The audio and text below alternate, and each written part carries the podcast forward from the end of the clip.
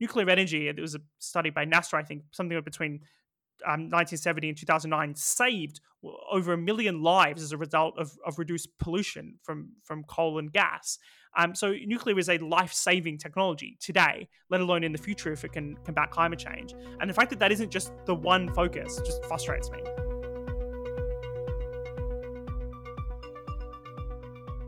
Welcome to the Pin Factory, the Adam Smith Institute's podcast. My name is Matthew Lesh, and I'm the head of research at the ASI. In this week's edition, I'm joined by our head of government, John Macdonald, and to, for a double John Jeopardy, I'm also joined by John Ashmore, the editor of CapX. So the real question here, gentlemen, is who is the good John and who is the who is the bad John? Obviously, there has to be one or the other, right? Oh, I'm willing uh, to take the bad John. Sure, I'll be good, John.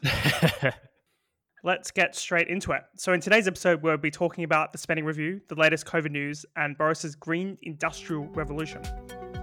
This week, Chancellor Rishi Sunak announced a one year spending review. It was grim reading. The economy is set to contract by 11.3% and a record borrowing of almost 400 million pounds this year, while unemployment is predicted to hit 2.6 million next year. In response, Rishi announced record spending plans across all departments. I guess the, the first question to start with to, to what extent should we be happy or concerned ab- about this? What was, quite frankly, a, a quite big spending budget. I'd say I'd go to just go to John first, but I'm probably gonna have to pick a John here. So John Ashmore, why, why don't you come in? How concerned should we be? I mean, very. I, it's pretty. It was a pretty gloomy sort of a statement. I think it is worth saying though, and I think we might come on to this a bit later, that the the forecasts which were that underpinned everything that Rishi Sunak said were out of date before he actually got up to speak. I think I even read somewhere that they they'd gone to the printers before the updated forecast came out, which I think is says everything about the way modern Britain runs. Um, but I mean, they're still either way, they'll still be very bad. Um, I think there is a temptation to read too much into what, as you say, is just a one-year spending review. It's not a full budget. Um, there's necessarily an enormous amount of uncertainty around the figures and the uh, various forecasts, I would treat them, if not with a pinch of salt, then with a very high degree of caution, because we just don't know when vaccines are going to be ready, how easy they are to be roll out, what the effect that will be, um, how other countries are going to cope with the same issues we are, and what that will mean for trade and getting back to normal. So I think there's always a lot of uncertainty around uh, these kinds of forecasts, but you know, triply so now. So while it is gloomy, I think the only real I think the only real position you can take with any confidence is just that you don't know. Uh, Mark Littlewood over at the IEA said it best. I think Rishi's proven a much better diagnostician than a surgeon. Uh, as, as, as John just said, I think I think he knows even if his figures were a bit wrong, uh, the economy is in a bad way. But the proposed remedies in the spending review suggest the government's looking to spend big and spend politically. I'm not feeling too great about increasing departmental budgets and, and rewriting of the uh, of the leveling up fund to favour red wall seats. The Northern Investment Bank, most worryingly, private sector was notable in its absence which which is quite striking for a Tory government. I think at a, at a conceptual level, it's probably worth starting with separating out what is COVID spending and what is one-time spending. And and and the ASI and I think a lot of other free market organizations have been relatively sympathetic to the idea that um, during an emergency you can run up a, a kind of structural deficit. Um, sorry, you can run up a structural debt, but as long as you don't run up a structural deficit.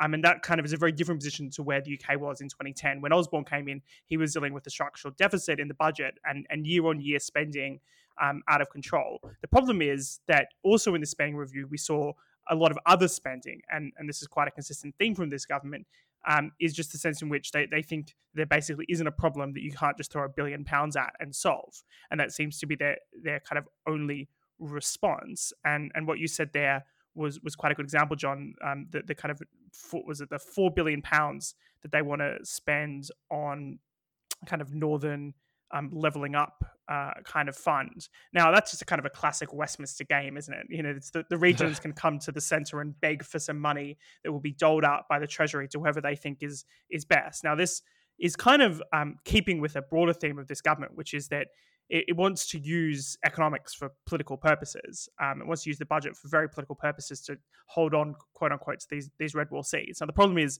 there's nothing that's necessarily going to prove effective about it. Let's let's put it that way in, in, in the nicest possible terms.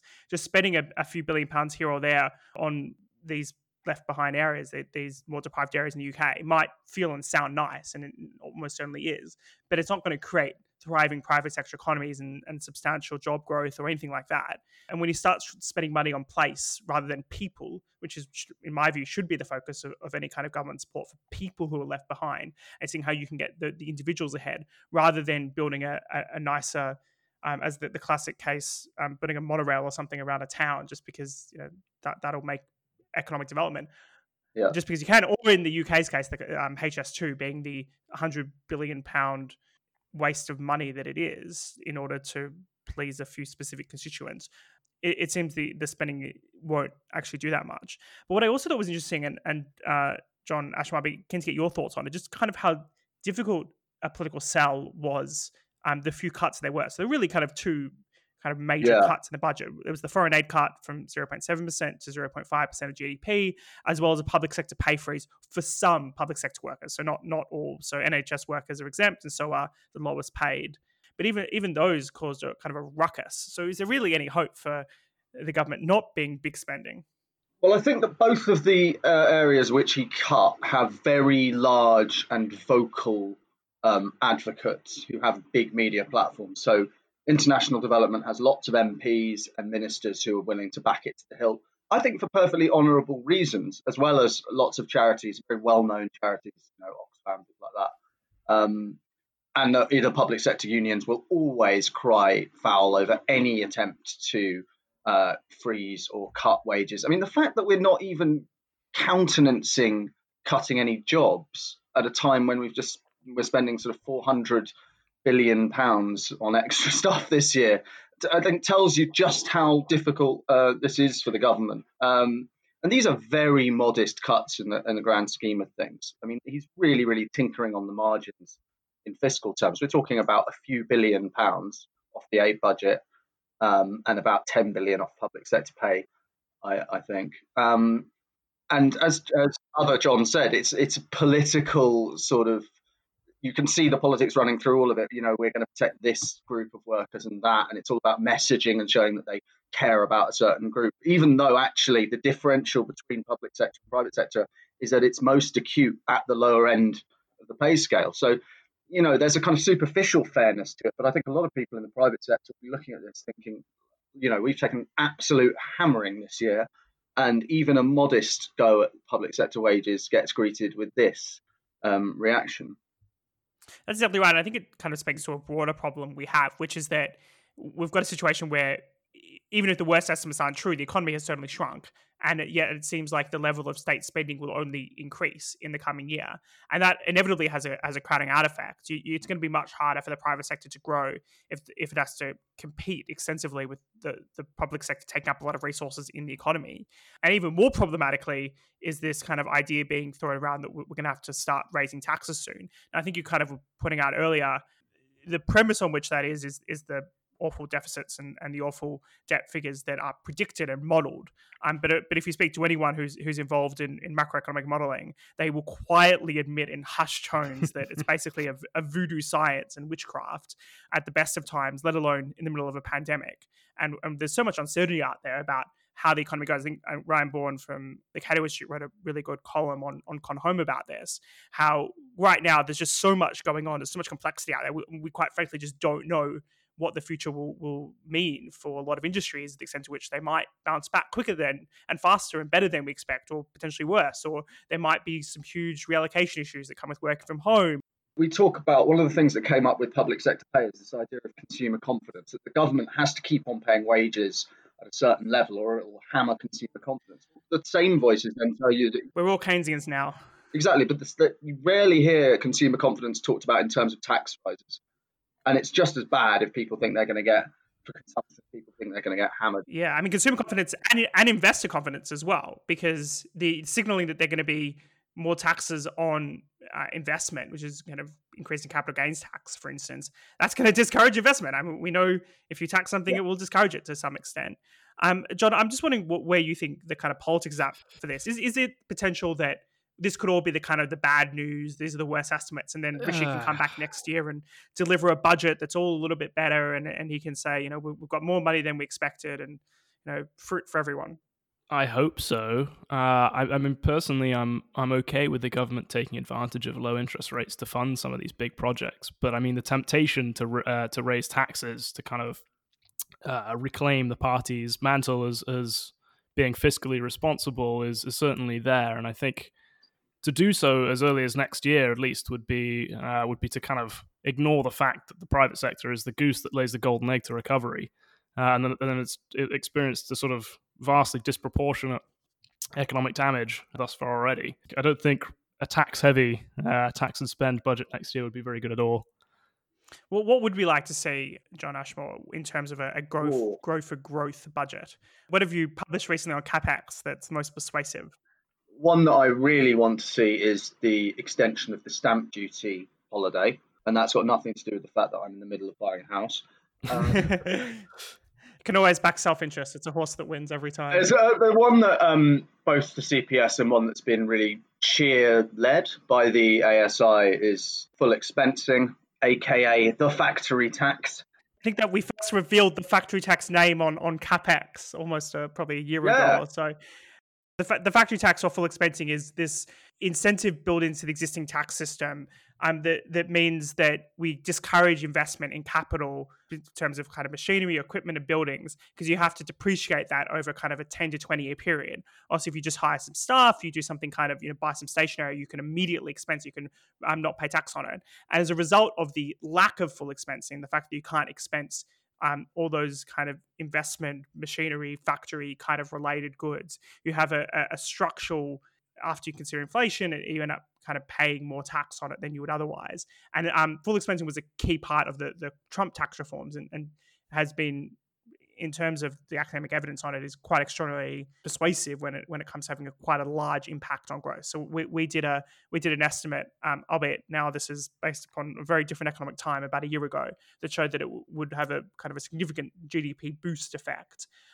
And, and that kind of one one tax change alone will, will just kind of unlock all this investment, particularly as we we want companies to invest after COVID. Yeah, I also um I did like Sam Dumitriu, who's another kind of star of the uh, wonk world, had an interesting idea about um, the minimum wage rise. And rather than lumping the cost of the minimum wage rise on businesses, you can have it subsidized by the taxpayer um, because of the fragility of a lot of private sector businesses, particularly.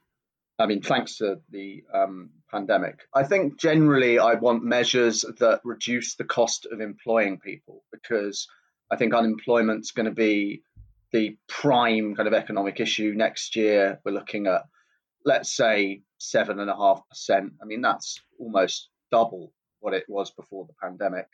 Um, so anything, I mean, p- perhaps reducing employers' national insurance contributions more.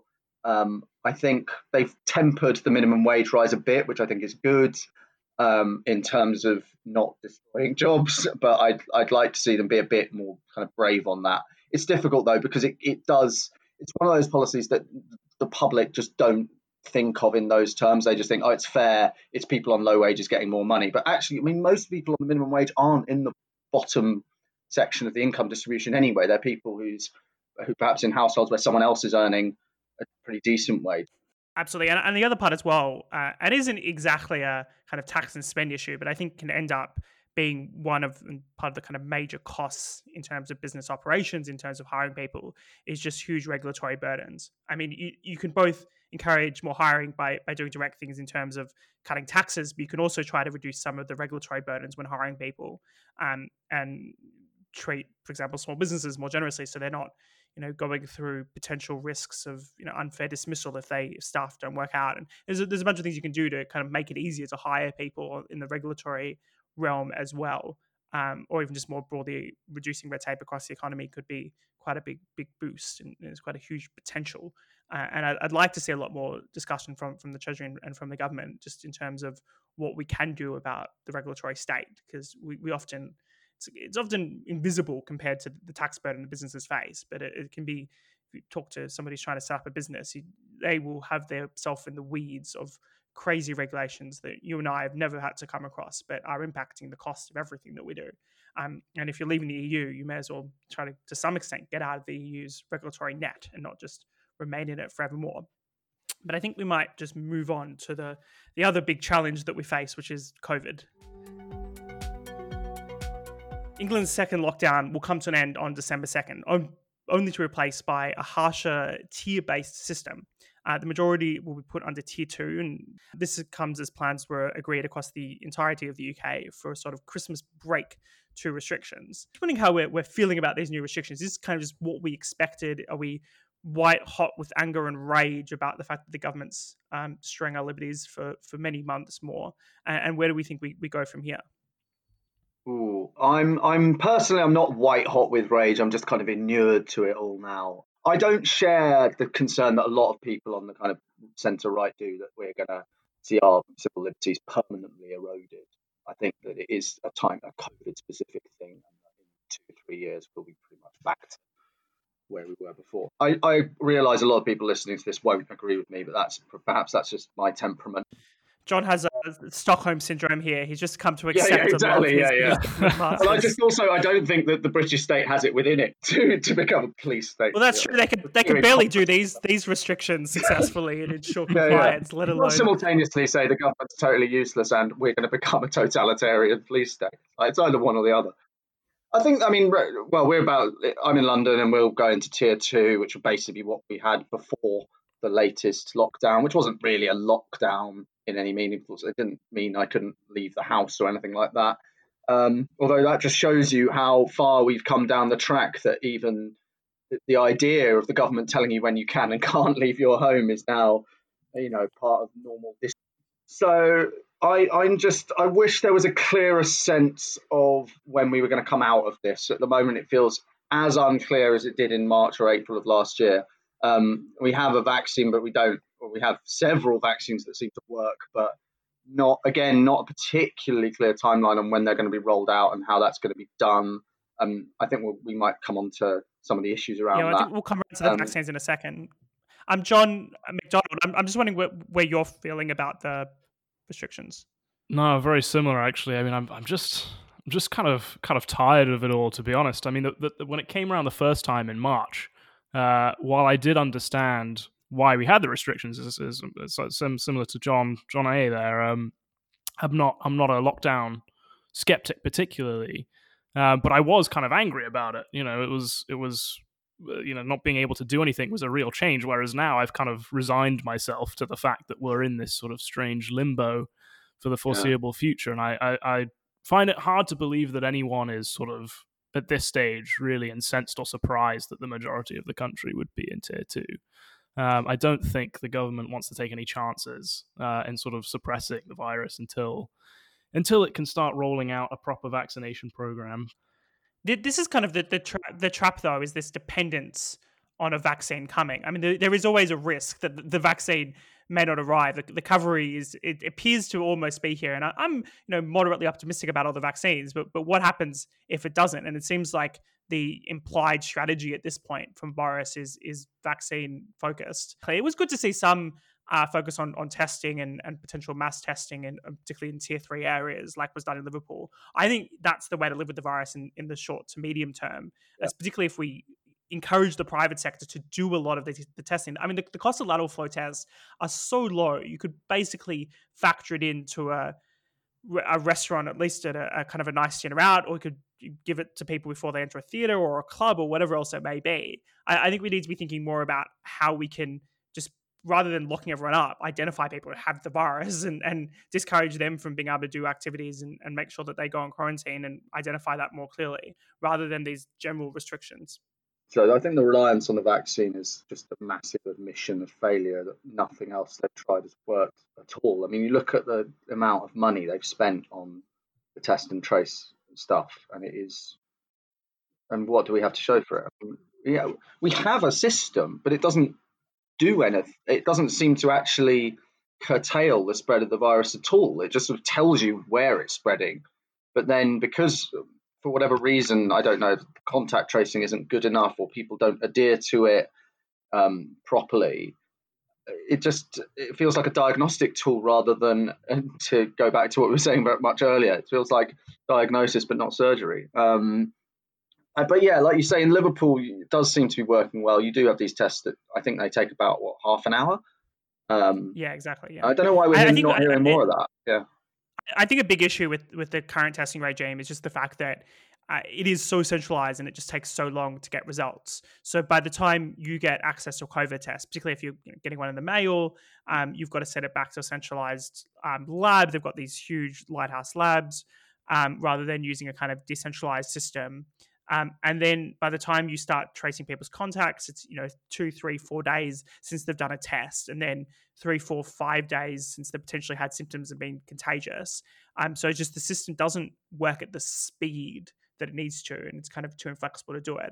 Um, and and then add on top of that the fact that we probably just have too big an outbreak at this point to do successful contact tracing. To do that properly, you really need to very effectively spend a lot of time with each person talking through exactly everything they did, really yeah. teasing out everything. You know, people lie a lot to contact tracers, um, and you've got to be very well trained to spot when something doesn't quite add up in somebody's story because they're slightly embarrassed about something they did. And you need to make it clear to them again and again and again that you know you just need to be open and honest about it, and then you need to go through that whole process with um, their contacts as well. So you've got to do you know second yeah. line contact tracing as well if you want it to be truly effective, and potentially even third line contact tracing, and just get a lot of people to go do tests. Part of the issue as well is we haven't enough te- we haven't had enough tests to to do testing of everyone's contacts, so we haven't actually been able to very well identify um, who are the ones at risk.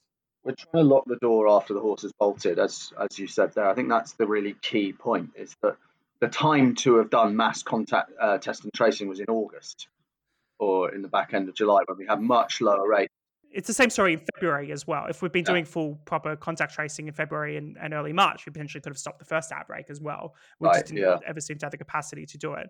Um, I'm kind of interested in this Christmas uh, relief um, and, and whether we think that's a particularly good idea. I've got a bee in my bonnet about this. I think it just makes no logical sense because either you're saying it's it's kind of safe to do this bubbling thing in which case, why not just do it all the time? Or you're saying it's unsafe, which I think is much more likely to be the implication. In which case, yeah, don't do it. Basically, don't don't risk people's lives if you think that's what this policy does for the sake of three days spent over Christmas. Having said that, I think people will alter their behaviour anyway. I don't think they need a kind of mandate from the government to do so. I think everyone knows it's risky to older people. They'll keep their distance. So maybe we won't have this great festive outbreak, but I think the rules. I mean, yeah, I'm pretty worried about a festive outbreak, and I think that looks quite likely. I suspect to some extent the reason why the government's doing this is because they know from a behavioral perspective that, that people who are more likely they're not going to break the rules around Christmas. They're just going to do whatever they want. And, and they're worried, and I think legitimately so, that if people start breaking the rules en masse over Christmas um, to a much larger extent, then that kind of behavior will go on into the new year because once you've broken the rules once you just kind of keep on breaking the rules again and again and again. You, you understand that the state can't follow you every moment of every day and, and can't focus on on what you're doing and, and you will just keep on pushing the rules more and more. So i think they're worried that if they don't give people this break over christmas it'll just mean that there'll be a lot less ability to enforce the restrictions coming into january. Boris couldn't really countenance being the grinch uh, at this time of year. I agree with John A on all the sort of policy points. It doesn't make any logical sense uh, in terms of in terms of being a policy. Um, but as you say, it doesn't really matter. People will do what they're going to do. I think it's part of a, uh, an ongoing negotiation, an ongoing settlement uh, with people about whether or not they are breaking the rules or not breaking the rules. And I don't think over Christmas, if if you were going to say don't go home, stay where you are, people would break the rules and then they would feel more comfortable breaking the rules and we'd have further problems going into next year. So I kind of understand it from a behavioral perspective, uh, if not not a particularly logical one.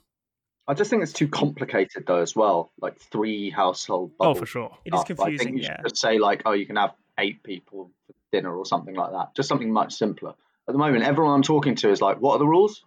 Remind me, like, which days can we see each other? And, yeah, and, and divorces of... as well mean that you can have effectively six bubbles interacting with each other over the period or something. It's, exactly, it's quite yeah. a weird situation. And once you've got I, there, you just think, you know what, screw it, let's just hang out. like... Yeah, talking. Yeah, talking of the cavalry coming in, I just want to finish up discussion with a little bit of thought about kind of vaccine and particularly vaccine hesitancy.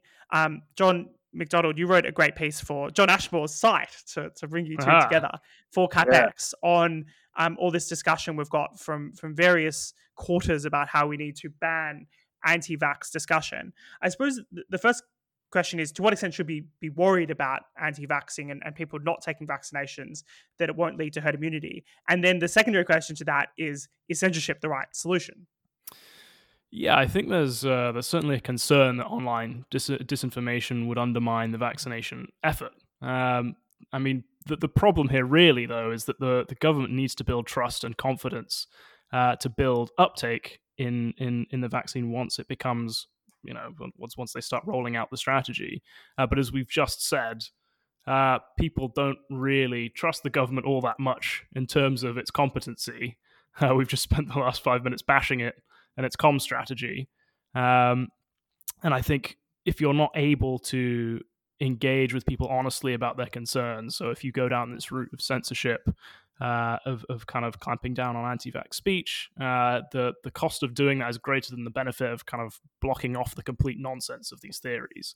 Um, and I'm not saying that anti-vaxxers aren't a, challenge that needs to be overcome, but the course to censor them kind of smells to me more like a moral panic than a than a sensible strategy. Um, the real the real important group here are people who are kind of on the fence about the vaccine, given that it's been produced in record time, and who are hesitant who might be willing to rely on others uh, to build the herd immunity for them so that they get the benefits without having to take the risk. And the government has, in fact, encouraged us to take less risks all through this year. So it's it's quite a big change in pitch for for what the government want wants people to do from a behavioral perspective uh, uh, in the start of next year. Um, but the bottom line is uh, the government needs to focus on a clear, detailed, and transparent communication about the vaccine and it hasn't really succeeded in doing that with regards to lockdown. So I'm I'm hoping that people will feel reassured and uh, uh, uh, and safe about the efficacy of the vaccine. But but as I say, I'm I'm kind of staying neutral on on as to how well the government will be able to do that. So I think just to pick up on something John said there, um, there are three groups of people you're talking about when you talk about anti-vaxxers. There are deniers, who are a very small, hardcore, completely implacable group, and the people who actually spread the disinformation. Then there are refusers who just outright say no vax. Again, pretty hard to persuade. And then that much, much bigger group of people who are hesitant. And that can just be people who think, oh, I've heard there are side effects. You know, I'm a bit concerned. I hear they put a bit of the disease in you. I hear vaccines have mercury in them. And they're picking up on little fragments of the disinformation that's come from the deniers um, often who probably some of whom probably know that it's absolute nonsense they're spouting, but they're just doing it for ulterior motives or because you know they like to see the world burn. Um, in terms of herd immunity, I don't think the numbers of any of them are large enough to stop us getting to herd immunity if the vaccine is rolled out properly. You only need 60, 70%, I think. Um, bear in mind also that quite a lot of people have already had COVID, so they will be immune anyway. Um, so I'm not too worried on that score. I think John uh, M is is absolutely right, though. I mean, censoring it is probably just going to feed the fire. Um, also, anti-vax stuff is very well established online already. Again, it's it's locking the door after the horse has bolted, and most people don't believe it. Um, on the confidence issue, I think the thing is to get scientists and sort of other figures, not necessarily ministers, to help deliver that message because even if politicians aren't particularly trusted or liked, I think people, academics and scientists do have a level of, of trust among the public as you know as being experts in this field. So perhaps involving them, uh, other figures, a bit more in that, and also just getting doctors well trained up on how to talk to hesitant people um, is an important part of it as well, and to kind of talk through their concerns, not to berate them. Um, so yeah, there's plenty of things they can do. I, I'm actually quite optimistic on that on that front. I, think you're right, especially about that last point about having those one-on-one conversations to persuade people um, is absolutely essential. I think the censorship that people are talking about and imagining here will, will absolutely feed the fire. The, the reaction, particularly amongst um, people who are trying to build this cons- grand conspiracy about Bill Gates or something, will be, well, we, we know the truth and they're too scared for you to hear it. They'll use the censorship as evidence of their conspiracy. And that that's precisely how it, it feeds feeds the flame and, and ends up causing more issues. Um, and there's also just this broader idea that people are, you know, irrational and stupid, and, and that if they read something wrong online, that they can't be otherwise persuaded, and that and that it'll you know turn their brains to mush. I think, I think most people who are saying that they might have some hesitancy about the vaccine have some genuine questions that we that we need to answer persuasively, and we don't need to run away from. Um, I think. Uh, and we haven't kind of talked about too much, and, and it's it's come quite a complex scientific issue. But something like um, the the Oxford um, AstraZeneca vaccine result announcement, and it seems like there were some substantial kind of um, randomized controlled trial mistakes made in the development of uh, sorry the, the, the development of their trials and the fact that they did multiple trials using slightly different methodologies, as well as this whole idea that a half dose and then a full dose proved more effective than two full doses, even though that actually wasn't part of the trial. It was it was an unintentional um, mistake that led them to give a bunch of people half doses because they, they didn't realize that the concentration of, of the vaccine properly when they were um, mass producing it uh, and then and then using it more broadly, and the fact that there's going to have to be another one. Now, that's all that's all very complex stuff. There hasn't been any question here to say that the the Oxford AstraZeneca vaccine is unsafe, though. It's still it's still extremely safe. Um, it might be not quite as effective as the Moderna or the Pfizer vaccine. It might be 60 or 70% effective. If you told me, Matthew, we could get a 60 or 70% um, effective vaccine a couple months ago, I'd be very happy. It's just a bit of an expectations game because the Moderna and Pfizer vaccines have come out, at least we think, as quite effective. Um, I think that the moral case for authorizing them as soon as possible is very strong.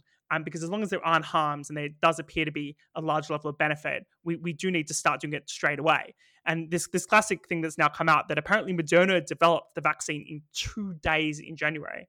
And the fact that it's taken so long to go through the process, took months and months to, to go through the process to be able to start the trials. Obviously, the trials themselves take time. And then the regulatory process in the US, they've for some bizarre reason, they're not doing a meeting until December 10. You think that they could have a meeting a little bit sooner to discuss the vaccine, which is potentially going to save a lot of lives and and, and save the economy as well.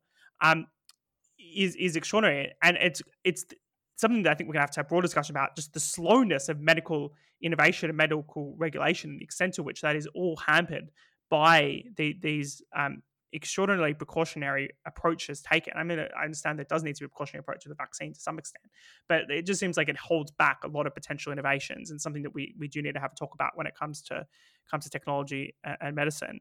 Um, but so just back to the, the, kind of vaccine itself. What, what was everyone's thoughts on this um, uh, announcement from the the head of Qantas, the Australian airline, who said that potentially to get on one of his planes, you might have to use a vaccine. Now, do we think that's terrible and authoritarian to begin with? And secondly, um, is this just going to be the kind of reality of it that the private businesses are going to require people to have vaccines, and therefore this vaccine hesitancy issue isn't that much of an issue because if people want to do anything, they'll just have to get a vaccine anyway.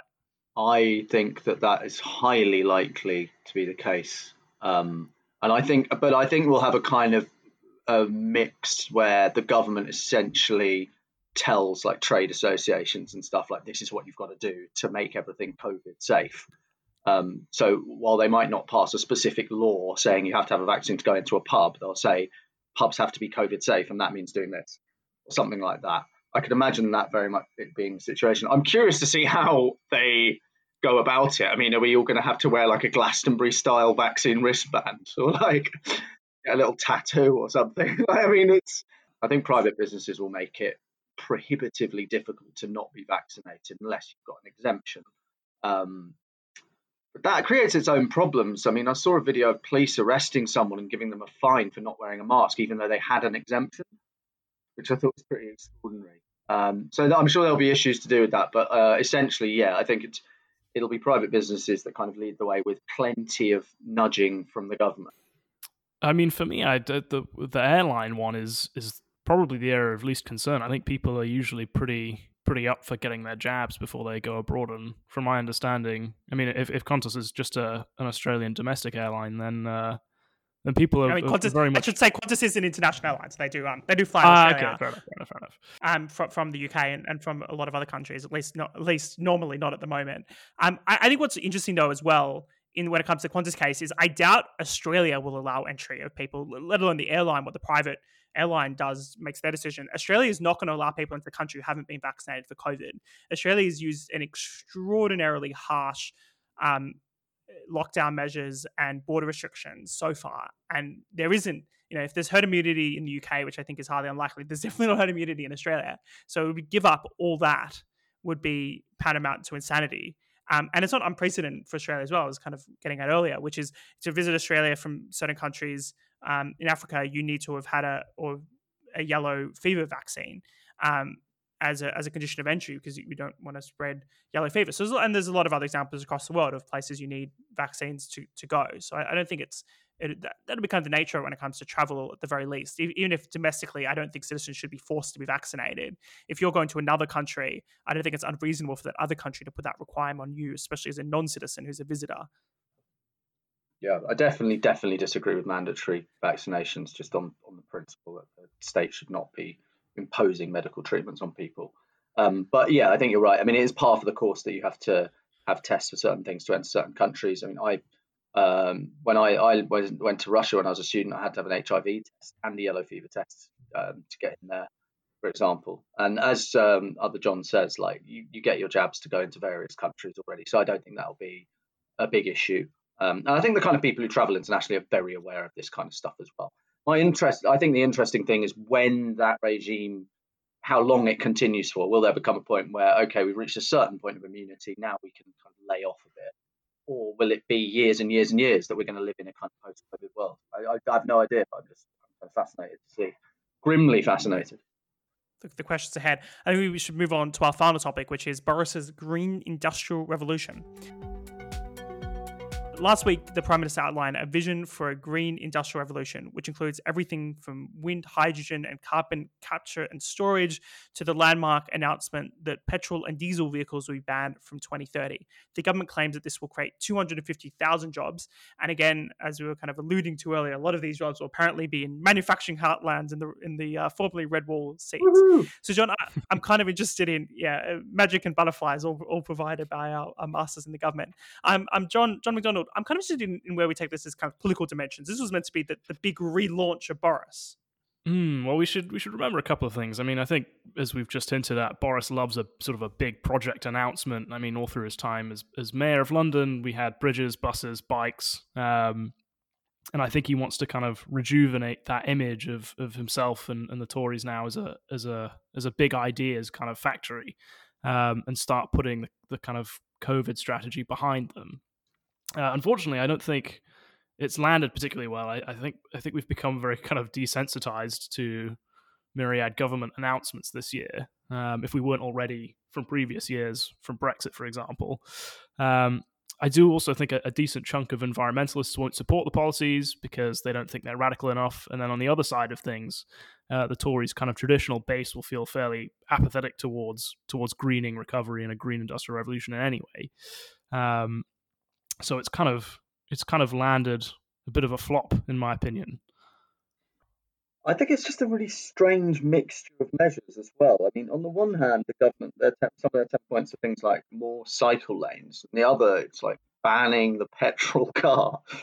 You know, like these enormous seismic changes to our society in the space of ten years. And what um, John M said about it, kind of you're in, you're desensitized to government announcements not just over this year, but I, am desensitized to government green announcements kind of packages. Mm. we think that we had a green jobs package in the summer, for example. I also just want to tackle this one thing that really gets on my nerves about these announcements is when they say X will support however many thousand jobs. And for one thing, saying jobs doesn't really tell you much about the cost if you don't include the salary. For another thing, it's not like they never talk about it in terms of net jobs created. I mean, jobs are a cost. You'd rather have an energy system that needed to employ a million people to employ the energy the country needed, or a thousand. I'm pretty sure you'd take the thousand and spend the rest of the money on something else. And I just really dislike the way that um, that it's presented as a kind of untrammeled gain that this uh, new technology will need to employ these thousands and thousands of people. I think the less labour intensive, the better. And the more that people, you know, on the centre right can make that argument, uh, the better because it's again it's one of those ones that superficially sounds great but is actually not well, it, of course does go back to our, our, our master in chief Adam Smith, who explained very well that the sole purpose of production is consumption. It's not for the sake of the production that we make things. And if, if, the problem with our political debate though is it often focuses on on outputs rather than what is consumer benefits. And in terms of the consumer benefits here, you know, there's absolutely a, a need to tackle climate change. Um, and, and, do that in the most efficient, effective way possible. But there's also a lot of consumer costs along with that. Um, and, and this is where you know just to play a let's say I'm, you know playing Bentham here, you've got to consider that. You've got to consider how much carbon emissions cutting am I getting from banning um, diesel and petrol cars from 2030? Um, is that justifiable for the huge, huge imposition that's going to put onto the British people? And um, potentially the technology will be better and there'll be a lot cheaper um, cars that are electric, in which case the market's kind of doing its magic anyway, and you, the government doesn't actually need to intervene to ban anything. Um, what's kind of striking about the government's approach more than anything else is just, in a sense, how socialist it is. The government's picking a bunch of technologies that it thinks it can innovate to success. Not that those technologies are particularly well proven. Hydrogen is a carrier of energy. It, it's not an energy source. It's it's going to take a lot of energy to produce, and you've got to get that energy potentially from from conventional sources. So there's a lot of carbon emissions involved, or from building a lot more um, solar and winds and, and getting that solar wind out there is extremely expensive as well. So there's it's not like hydrogen is cheap or carbon capture and storage we've been talking about forever, but it, it's just not deployable on a large enough scale um, and a, a, cheap enough scale to, to make it work successfully at. Now, but potentially all these technologies will come along and, and prove prove um, my skepticism today wrong. But I am skeptical when the government says that well, this is the what what we're betting on. Um, now, I probably to some extent make a bit of an inconsistency here when it comes to nuclear energy, which is I think nuclear energy is a proven technology. The extent to which we price it out of the market and price it out of the electricity grid and reduce our use of nuclear energy, it is a moral failure of the country because it is the only source of um, relatively cheap compared to wind and solar, extremely low carbon emission, and extraordinarily safe. It is the safest energy source. In fact, um, nuclear energy, there was a study by NASA, I think, something between um, 1970 and 2009 saved over a million lives as a result of, of reduced pollution from, from coal and mm. gas. Um, so nuclear is a life-saving technology today, let alone in the future if it can combat climate change. And the fact that that isn't just the one focus just frustrates me. Yeah, it's really annoying. And I think mm. if they called it something like fusion energy, it would have a much less because people associate nuclear with weapons and with Chernobyl, basically um, and because that was genuinely an existential threat to humanity. And they ignore the fact that reactors now are not like the RBMK reactor um, that caused that that explosion. Um, so there's a huge amount of kind of PR work to be done on on behalf of the nuclear industry. There are now some quite interesting pro-nuclear environmental campaigners out there. I think maybe you know Mike Shellenberger, who um, Zion Lights, who we had on a, and a Zion Lights, yeah not yeah. so long ago who was who was formerly an Extinction Rebellion activist and is now um, running campaigns. She she runs actually Shellenberger's outfit in the UK, Environmental Progress, which is um, kind of using some of the less the left's guerrilla tactics in favor of nuclear energy. So she was the other day they were going around projecting pro-nuclear messages onto buildings in London, which I thought was very cool. I love that. Yeah, yeah, I think it's great. Um, and as she says, quite you know, so persuasively, there's this sort of omerta on nuclear in the environmental industry, but without any actual real backing for it. And as as you say, it's it's pretty safe. It's it's, it's all it's all about following the, the science and when it comes to climate yeah. change, except for when it comes to nuclear. just one, one, final point before I let other John jump in is that at least in the UK, I, we're not being as forthright with it as I would like, but thank God we're not going the way that Germany are going and shutting down their plants ahead of time, and then they're having to burn more coal to make up the deficit in uh, energy production. It's absolutely insane, and and the same in France. They've been shutting down plants. Um, they were the kind of world leaders in nuclear energy, and they seem to have slightly turned their back on it. So I really like other countries in Europe to, to change their tune as well. Yeah, I mean there are there are a couple of things that kind of stick out to me uh, with the government's environmental strategy. First, as we've just been saying with with nuclear, I think if Boris wants to be seen as a sort of techno optimist, uh, I, I, wish that was based more on making a positive case for nuclear, but you know, renaming it to fusion or something like that. Um, but also the kind of the the, the more socialistic uh, elements behind it, as we were saying. Oh, it's it's all about these jobs, these new green jobs uh, that the government is going to create in these areas, and it's uh, it's just been interesting for me to see the kind of Tories plunder these more left wing talking points. Uh, to go back to something we were talking about earlier, for example, the uh, I, am more used to hearing about like a national investment bank from Yanis Varoufakis than I am Rishi Sunak. Um, and it's uh, yeah, it's very interesting to see them kind of pick quite a strange line uh, to to chart with these sorts of things.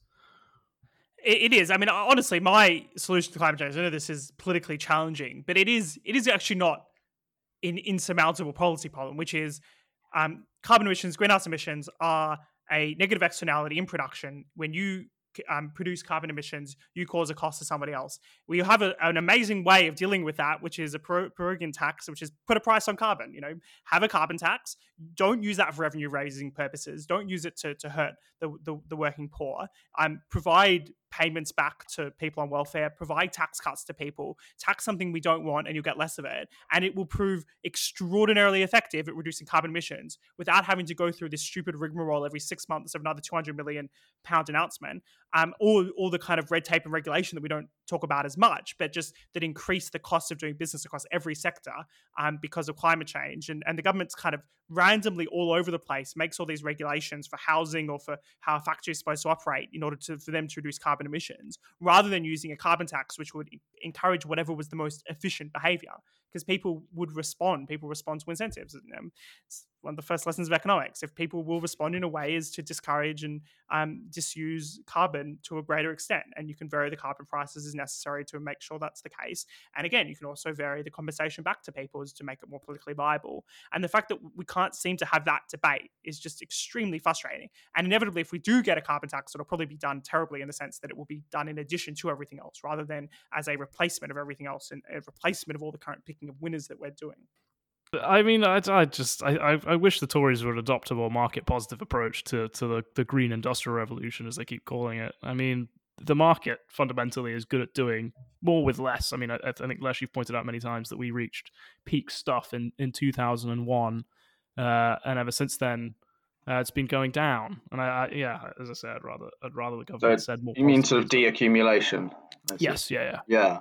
Uh, this is a really interesting point as well. I mean, your iPhone contains sort of 50 gadgets worth of stuff that would previously have been in a in a typical home. I think um, I completely agree with you, John. But I I do wonder if there's a point here around language um, that mm. we people in our sort of area tend to use. I'm not sure that talking about like the market really appeals to no, probably um, not large groups of people if they really understand it. It makes it sound sort of dogmatic, whereas actually what you're doing is just describing interactions that take place naturally in pretty much every every human society. I wonder if if our sort of wing of politics or economics is better off just talking about stuff in terms of, of prices, affordability, and living standards without a kind of any of the academic baggage. I, I mean, I wonder what you guys think about De- that. Depoliticizing it a bit, maybe is that? Yeah, exactly, and just making for? it bread and butter yeah. rather than sort of, oh well, Hayek says this, which is great. And, oh, for sure, for sure, yeah. Um, but it's it's difficult to get that message across because Labour, I think, have historically, uh, uh, you know, tended to adopt that sort of language. It's just all about wages, jobs, you know, food on the table kind of thing, and that that does you know appeal to people who might not have much time on their hands to think too deeply about economic issues.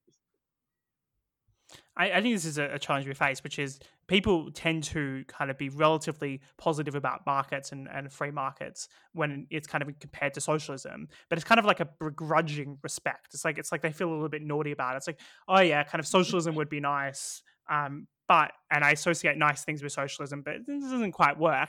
What we really struggle to is create the enthusiasm for, for the market processes and the kind of innovation that creates. And I think we'd spend a lot more time talking about um, how that I think you're right, how it impacts people's lives um, and how it lifts people out of poverty um, in the developing world. Um, how it is what you know successful businesses mean higher wages for you and mean bread on the table and, and you can't have a combative system where it's it's labor versus business as the kind of marxist one is kind of the basis of the, the labor movement and that we, we can have an economy that, that functions far better if we can actually effectively work together. Yeah and i think that the, the just arguments from history rather than theory are a, a lot more persuasive as well. Um, i mean look at somewhere like australia for example that has had a very free trading approach and is one of the highest standards of living in the world, or Hong Kong or Singapore, South Korea versus North Korea. I think using these um, empirical examples rather than saying we tend to think consumption is better, uh, it sounds like gobbledygook. Whereas they can very clearly say like, oh well, we know, you know, living standards are better in countries with freer markets. To me, is a is a very persuasive um, well, absolutely. On on that note about uh, free markets solving all of uh, the world's problems, have, to, have, to, have to leave it there with our, our, listeners. Either I'm nodding along enthusiastically or, or raging with anger at our, our nativity. Um, so thank you very much uh, for, for joining us today. I'm John Ashmore from, from CapX and John Macdonald, our head of government here at the ASI. My name's Matthew Lesh and I'm the head of research at the ASI. Uh, please do subscribe to the Pin Factory on your chosen podcast provider. Leave us a, a generous five star rating if you're enjoying it, or pop us a line if, if you've got any other feedback. We'd love to hear from you. Thanks.